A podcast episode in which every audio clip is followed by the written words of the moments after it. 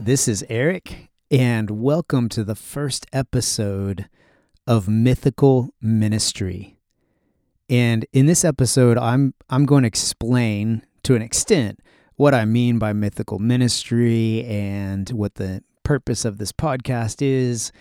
And first, I want to clarify as well that I have a system so that when you see an episode that has an asterisk at the beginning of it, that means that it's going to be, uh, of course, related to the theme and the topic that I'll lay out, but it's going to be more theoretical, a lot of ideas. Uh, I could be talking about, you know, surveillance capitalism or transhumanism or UFOs or all kind of stuff that could uh, obviously relate to the Bible. Um, and to the topic. But if there's not an asterisk at the beginning, then it's going to be more of a scripture focused uh, episode, meaning I will focus more on the Bible text and veer away from, um, you know, from just lots of theory. So that way, depending on what you're interested in, you can listen. Hopefully, you'll listen to both because they both connect. Um, but I am going to try to keep them separate to an extent just for practical purposes. I'm going to read this from my podcast description. And I said, Is it possible that some myths are true? C.S. Lewis believed that Christianity was the true myth, of which ancient mythologies were merely a shadow. This podcast explores the grand narrative of the Bible by taking into account the ancient supernatural worldview. Reality is stranger than fiction. Ironically, modern sensibilities have reduced Christianity to a bullet point belief system of facts, concepts, and precepts, thereby rendering the story too impotent to capture the imagination and heart of a high tech generation. A story that's too small and too boring isn't worth living in. Subsequently, Western civilization pursues new myths, which, upon investigation, only serve to validate the archetypes of the original biblical narrative. And now let me ask you this question just to give you an idea of the kind of topics that I'm going to talk about on on this podcast. What do the gods of mythology, the Nephilim of the Bible, the singularity, artificial intelligence, the fourth industrial revolution, ancient aliens, the search for extraterrestrial life, globalization, and the quest to restore the environment have to do with the Bible? What do they have to do with the Bible? I contend that they're all fascinatingly connected. And no matter how modern or postmodern or how far advanced we think we will become or are becoming, really the same patterns keep playing themselves out. It's like Ecclesiastes says, there's there's really nothing new under the sun. I want to read from the introduction of a book by Louis Markos called The Myth Made Fact. And he talks about C.S. Lewis and says, Although most readers of Lewis know that he spent many years as a confirmed atheist before becoming a Christian, Far fewer are aware that Lewis's faith journey did not take him directly from the former to the latter. On the contrary, Lewis spent a full year as a theist before confessing Christ as Lord. As it turns out, one of the key factors that held Lewis the theist back from embracing Christianity was his great knowledge and love of mythology. However, from his study of Frazer's Golden Bough, Lewis learned that every ancient culture was aware of the pervasive power of human sin and guilt, particularly as it manifested itself in terms of forbidden acts or taboos.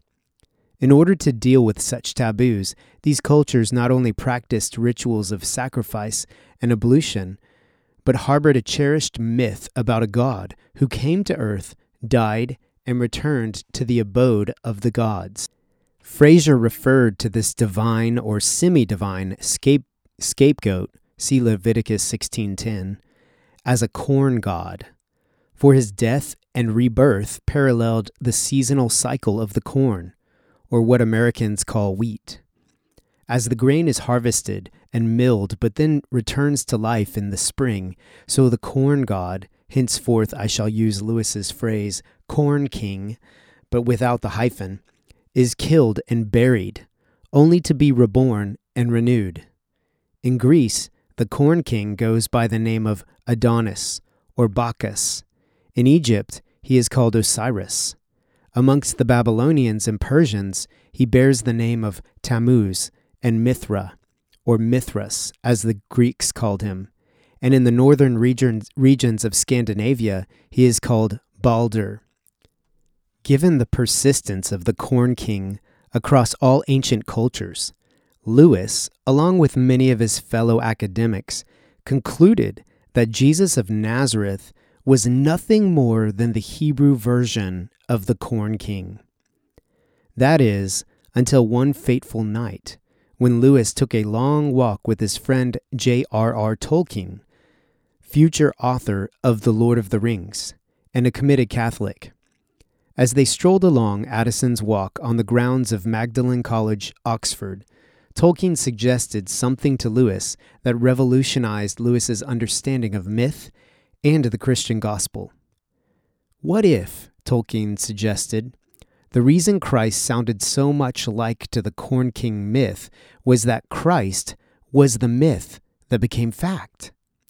To put it another way, perhaps the reason that every ancient culture yearned for a God to come to earth, to die, and to rise again was because the Creator who made all the nations placed in every person a desire for that very thing.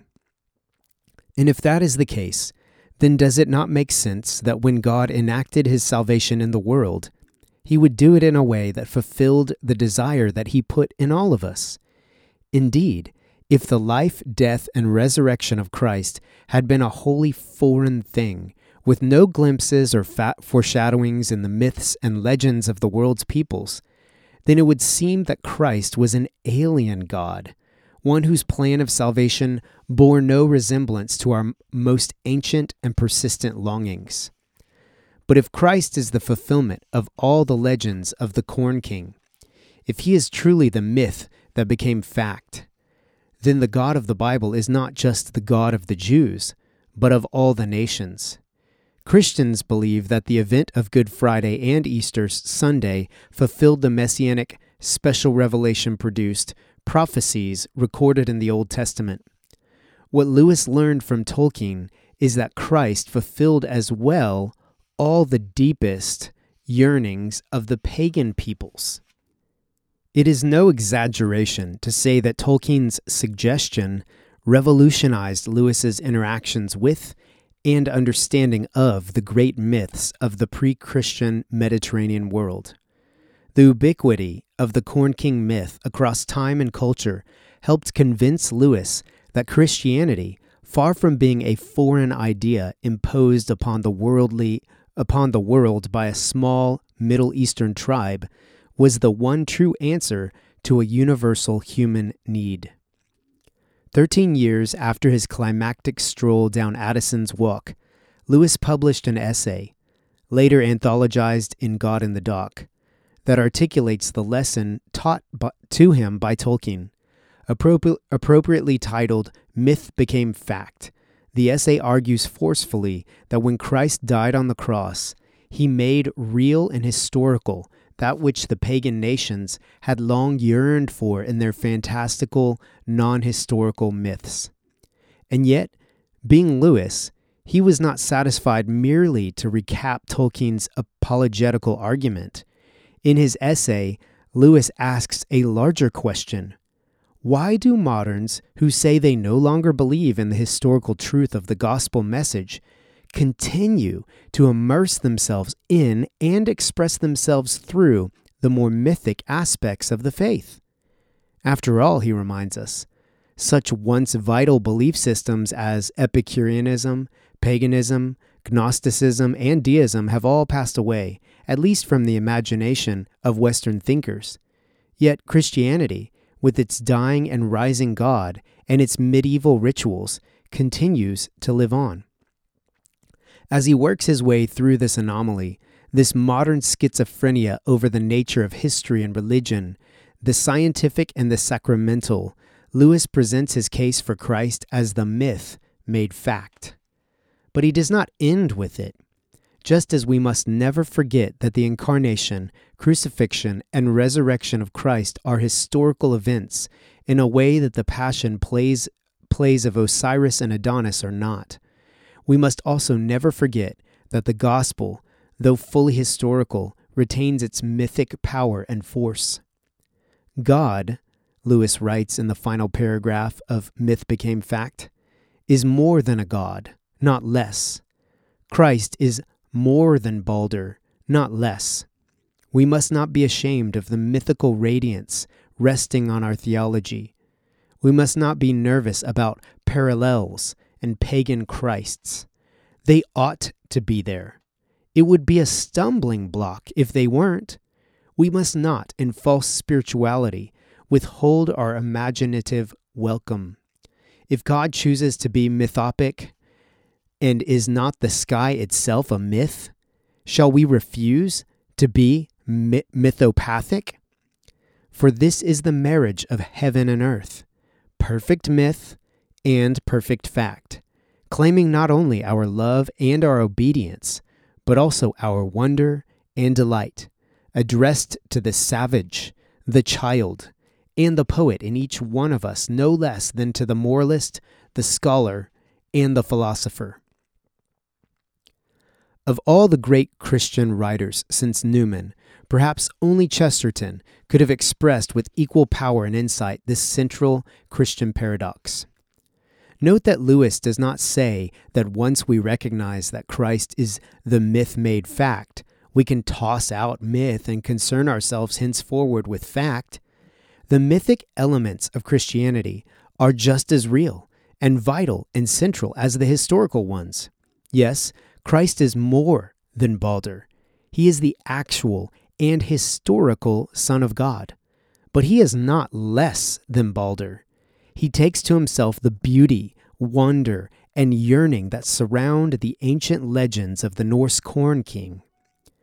Lewis goes one step further than the minister who uses a story from Greco Roman mythology to illustrate a sermon point in his explication of a New Testament passage.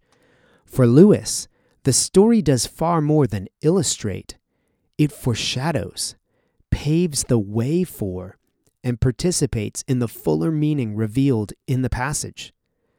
Although Christ has fulfilled the truths latent in pre Christian literature, he has not thereby rendered all such literature defunct. Homer, Sophocles, and Virgil can still be tapped as sources of real wisdom, not only because they reflect general revelation, but because their mythic elements help draw out and highlight the mythic elements of the Christian story. For though the Christian story is real and historical, it speaks to us with the same imaginative force as the Greek myths. We, of course, do not need the Greek myths to explain to us the gospel message or the core doctrines of the faith. However, by reading Greek and Roman mythology through Christian eyes, as Lewis himself did, we can shed light on those elements of the Bible and the faith that speaks more to our imagination than to our reason. The Enlightenment, privileging of fact over value and reason over imagination, has convinced large numbers of Christians, particularly my fellow Reformed and evangelical Protestants, to focus heavily on systematic theology and logic based apologetics, while shying away from those more aesthetic, imagination based aspects of the faith that resist rigorous analysis. By doing so, they have cut themselves off from what I would boldly call the ministry of myth. Lewis's fictional and apologetical works empowered tens of thousands of American Christians who had accepted passively and often unconsciously the Enlightenment deal. The Christian faith will be respected as long as it confines itself to an emotional, privatized realm of personal piety. To reclaim the rational, historical, public side of the Christian worldview. Tens of thousands of left brain Christians for whom Christianity was primarily a set of theological propositions were also helped by Lewis's work to reclaim the mythical, imaginative side of the faith. Christians, Lewis taught us, did not have to check their brains at the church door, but they also did not have to surrender their deepest yearnings and longings for beauty, wonder, and magic. What Lewis helped us to do, indeed, what he gave us permission to do, was to listen for God's voice in a hundred different mediums. In the tr- tradition of Origen, Boethius, Augustine, Aquinas, Dante, Erasmus, Milton, Newman, and Chesterton, Lewis taught us that wherever man has sought with his entire being to perceive the truths of his Creator, God is there. He does not always approve, but he is always present, and he is often powerfully and intimately present in myths. Now, there's a lot to chew on from that passage, but there are two things that I really want to highlight or draw out. One is the idea that in C.S. Lewis's early life, and uh, and he represents so many from his time, and even even now, um, you know, even when he was a young schoolboy, uh, learning mythology, he had a I think one particular teacher that was uh, very instrumental in his atheism and basically was like you see all these mythologies of of a dying and rising god that you know that is proof that christianity is just another mythology it's just a spin-off of, of um, it's just one among many is basically basically what was being said. And that's what obviously cs lewis carried for a long time. Um, but it turns out that uh, you know when you you're in a court of law or you're trying to prove something normally you want more than one testimony so if you can get two or three affidavits you know you can get two or three witnesses well that's proof it's not the opposite and so you know when you look at ancient cultures and each and every one of them had pantheons and had so many different ways that there were parallels to the biblical story, um, including foreshadowings of a of a coming God who would die and rise again.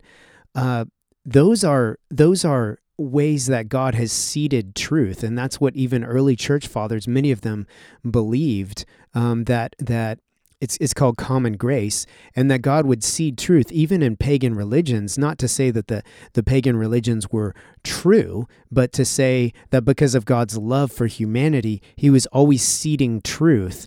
And it's also I think probably part of the design of the human heart longing for salvation. You know just as as he mentioned there always was a uh, a sense of need for atonement and for sacrifice and these different elements in, in the pagan myths that testified to a reality.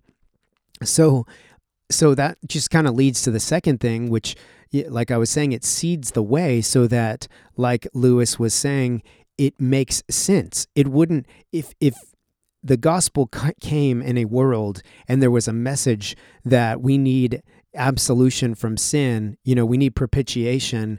Uh, we need uh, we need a, a savior, and and we lived in a world where there is no sense of guilt and no sense of of need to be reconciled with God or the gods.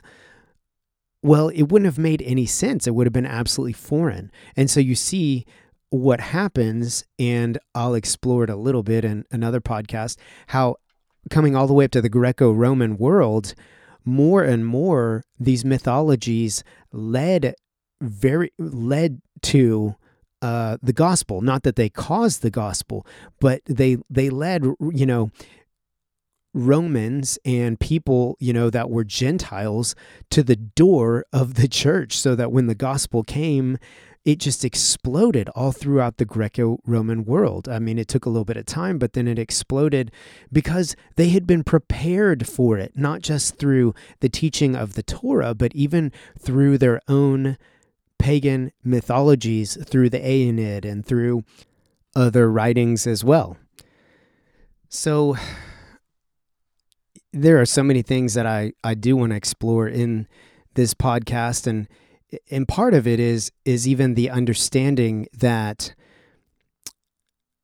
the ancient world obviously like I was saying believe you know believed they had a, what we would call polytheism and pantheons and all of these gods.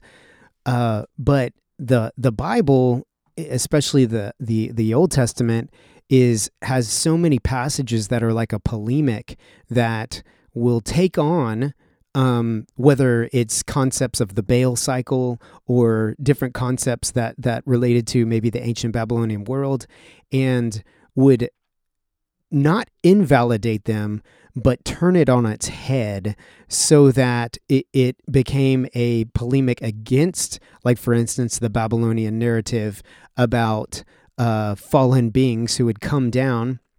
They were called the Apkallu, and they were, which would be gods that came down to the earth and took wives for themselves, and uh, through procreation created uh, what we would understand as demigods, which many of the the mythological you know figures and characters like Perseus or Hercules, they're they're demigods, right? They're the offspring of a human and and a divine being, and so. Uh, Genesis 6 addresses this. Now, the Babylonians weren't the only ones that had this belief. As a matter of fact, obviously, you can look whether it's Norse uh, mythology or whether it's uh, the the not just the Greco-Roman mythology, but also Egyptian. There, there are the ideas. This idea of of uh, procreation with humanity. So Genesis six has a passage about that, about that what's called the Watchers. Uh, are spiritual beings that that were at one time good, and they came down and decided to take women for themselves as their wives, and through procreation, uh, were were born the offspring, the Nephilim, which basically are demigods, right? They're uh, they're what became the giants and became the warriors of old, the of legend, and and the Bible doesn't just isn't doesn't just stop there in Genesis six. That story of the Nephilim picks up over and over through all you know all the way up to think about David and Goliath. He faces Goliath, who is a descendant of the Nephilim, and uh, and when Joshua goes into the Promised Land with Caleb and with the Israelites, they face what giants. It wasn't just a metaphor. There really were descendants from this Genesis six moment. Now that raises all kinds of questions. And of course, I don't think that we can know the exact answers, but you know, Genesis 6, Genesis 1, Genesis 2, Genesis 3. They're, I believe they're all true, but they're Jewish meditation literature and designed um, not to give us all of the answers, but to cause us to meditate and to believe, and also to, uh, I believe, also to evoke that spiritual imagination within our hearts so that you can meditate for a lifetime on, on just on Genesis 1 through 3. Um, and and like I said, it doesn't give us all the answers, not even a fraction of the answers. So it's not that these elements of the story, like Genesis 6, are exhaustive, but it does give credence to the fact that. Uh, that the ancient biblical writers were interacting with the world around them in a very relevant way, and that the idea of fallen beings the other nations called them gods, and actually the Bible calls them Elohim, which is a you know for, for us you know we panic because oh my gosh you know we're we're monotheists. There are no other gods which basically is is our spiritual beings. And there are elohim that fell as in they rebelled against god and I'll talk about that another point. No, I don't believe in polytheism. Like I said, um, it's it's just basically spiritual beings. It it's not um, it's not saying that they're equal with God. Yahweh is Yahweh is an Elohim as well, but there are no Elohim that are like Yahweh. So Yahweh is uncreated. And not only that, he's unrivaled. So in polytheism, you know, there can be a coup and and somebody else can take power. So whoever's the ruling god over the pantheon can be toppled and somebody else can take that position of prominence. Not so with God's with you know the the beings that God surrounds himself with and we know that there are those that fell, obviously that that rebelled. And so you know that plays into the understanding of the Nephilim and the or and or the understanding of like for instance the Epic of Gilgamesh is the the the most ancient piece of writing that we have. I think it's Sumerian and and uh, Gilgamesh. There are many elements. Obviously, talks about a flood. He meets a character who you know w- went through the flood. Who knows? Maybe it was one of Noah's sons and. Um, and so they believed in the flood. As a matter of fact, all ancient cultures believed in the flood. Is that is that reason for us to believe, oh, well then it's mythology so we don't believe in the flood? Or maybe maybe they knew something we don't. Maybe it's a testimony why did every culture all around the all the around the world that we know of have a flood story? But I digress. So there's the you know the idea of of Gilgamesh, and Gilgamesh in many ways parallels Nimrod of the Bible, and some believe that he was Nimrod. Um, the the kings of of Babylon that Gilgamesh claimed descent from. So he Gilgamesh was a a uh, demigod, you know, the offspring of a god and of of a human being. But it's interesting because the kings, when when uh, and I'm not sure if it's in the same tablets uh, uh as the Epic of Gilgamesh, but there's similar dating, I think. The kings of, of Babylon are listed and they go back before the flood. And those kings before the flood all have very long lifespans, a lot like the Bible, right? But then after the flood, their lifespans become uh, much more normal. So there are all these interesting parallels, meaning that probably these ancient people were not as uh, dumb and gullible and superstitious as we might believe. They they probably actually really did have interaction to some extent with fallen beings that they considered to be gods and who and who would have had a very if they really are fallen beings, they would have had a, a vested interest in telling the story with a twist. So when you read the story of the of the flood from the Babylonian perspective, it's a very different different reason why God flooded the earth. And so you're getting the story from the Babylonian perspective or the Egyptian perspective or whatever perspective it might be, but you can bet that it is definitely an anti-Yahweh message, but it's a twisting or a perversion or a counterfeit of the truth. Even the fact that pantheons were set up that the Ugaritic culture they had a pantheon with Baal and with El as their as their top god and um and they had 70 they they had 70 uh, in the pantheon. Well, that's the the same amount of elders that God brings up on on Mount Sinai, seventy. That's the same amount of um, of disciples that Jesus sends out to preach the gospel is seventy. Uh, and I don't have time to go into the significance of all that.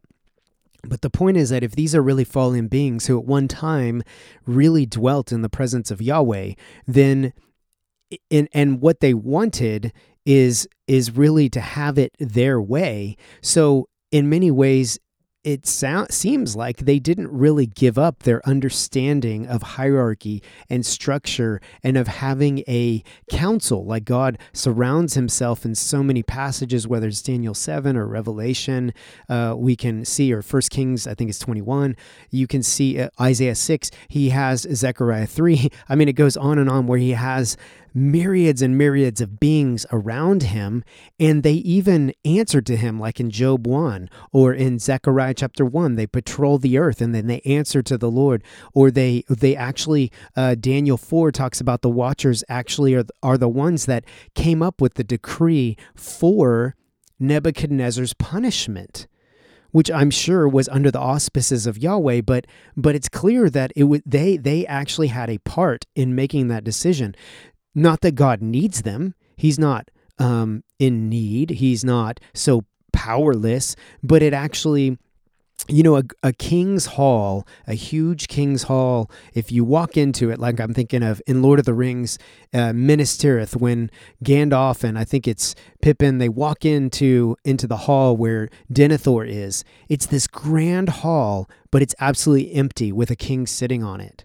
What if you walk into the same hall and the king is surrounded by all of these powerful people and and a powerful army and and the hall is full? Well that's what you know it actually speaks of the glory of the king. And god surrounds himself with a heavenly host or army. That's really what what that word means. And and that is used over and over in the old testament the god of armies is i think used uh, over 400 times or something like that so we see that there's this um, similar playing out in the, the mythologies, right? We see these uh, these divine councils where there's a gen- generally a, a being who's the most powerful, and then the others are around. And yet, it's interesting because they also tend to fight with one another.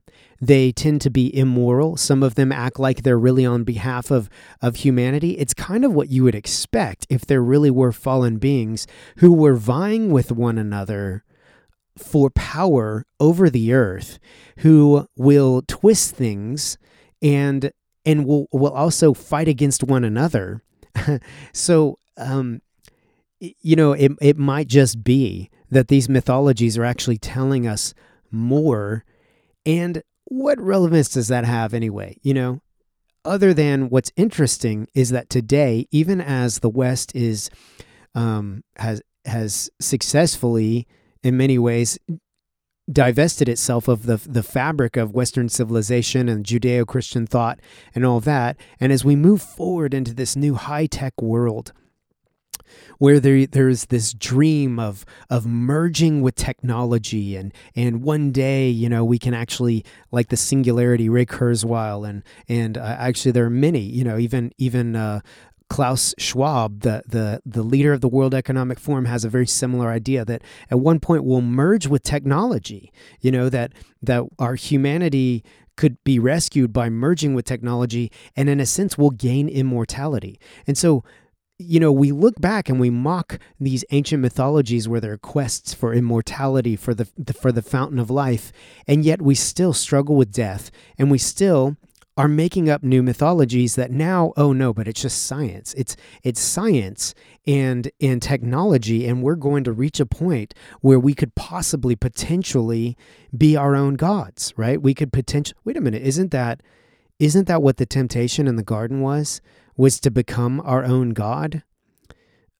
And, and that's what the dream is. You can listen to Jason Silva. He's kind of the prophet of of all this singularity stuff. But the, these are, or whether it's Sergey Brin or, I mean, a lot of these guys out there believe this stuff. Not to say that I believe that it'll really happen, but belief is a powerful thing.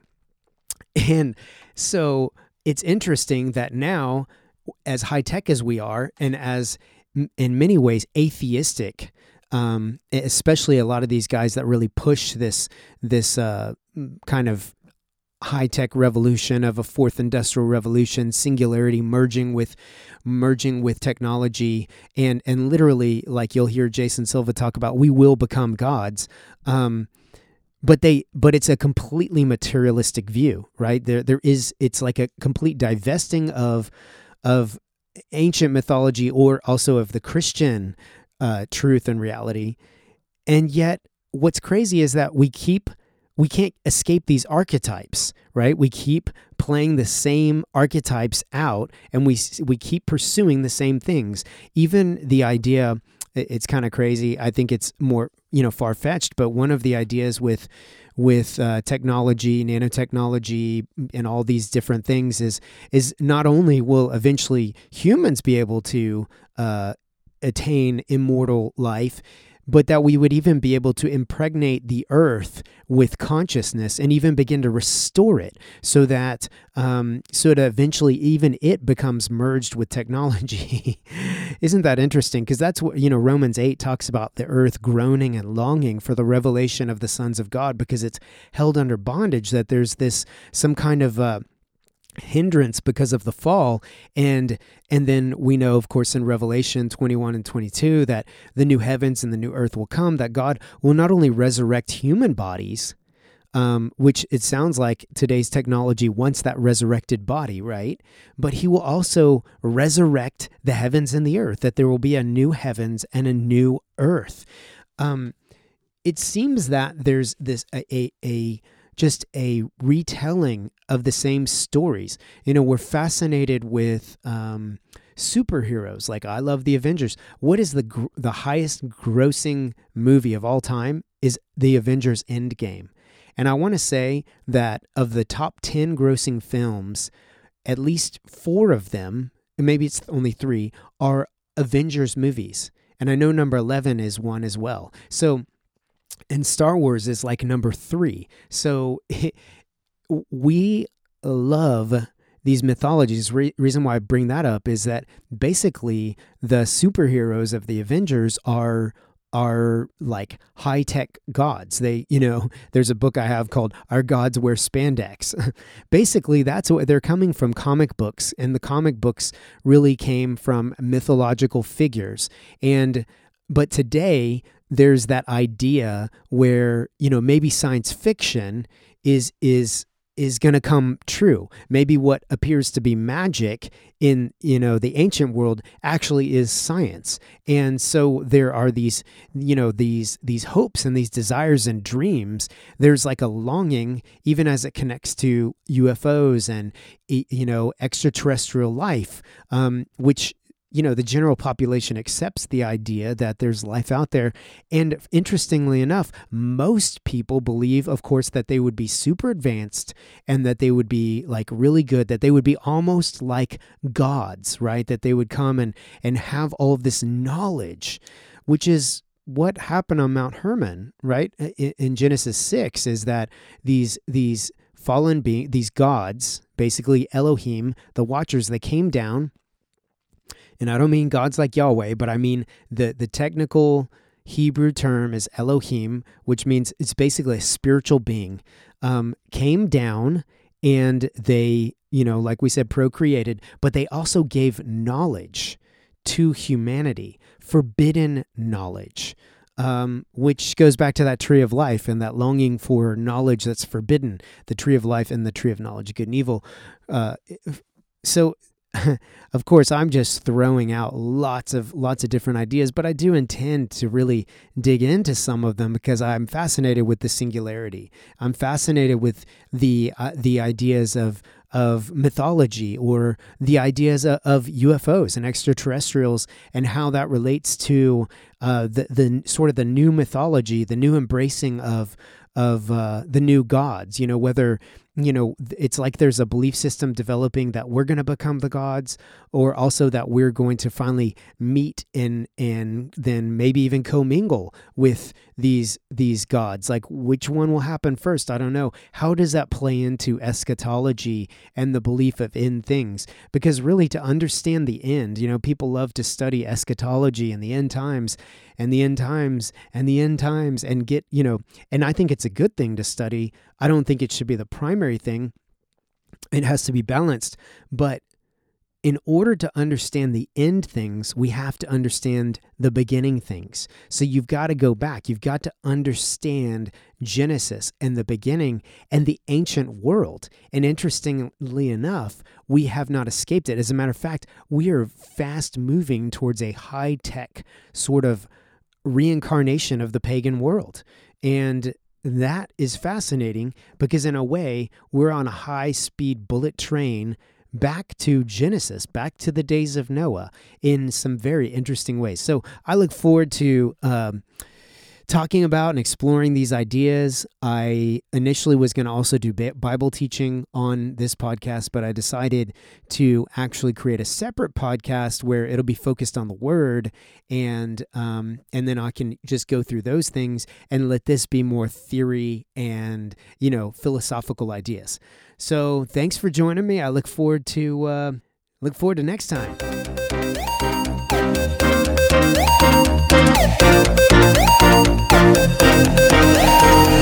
Thank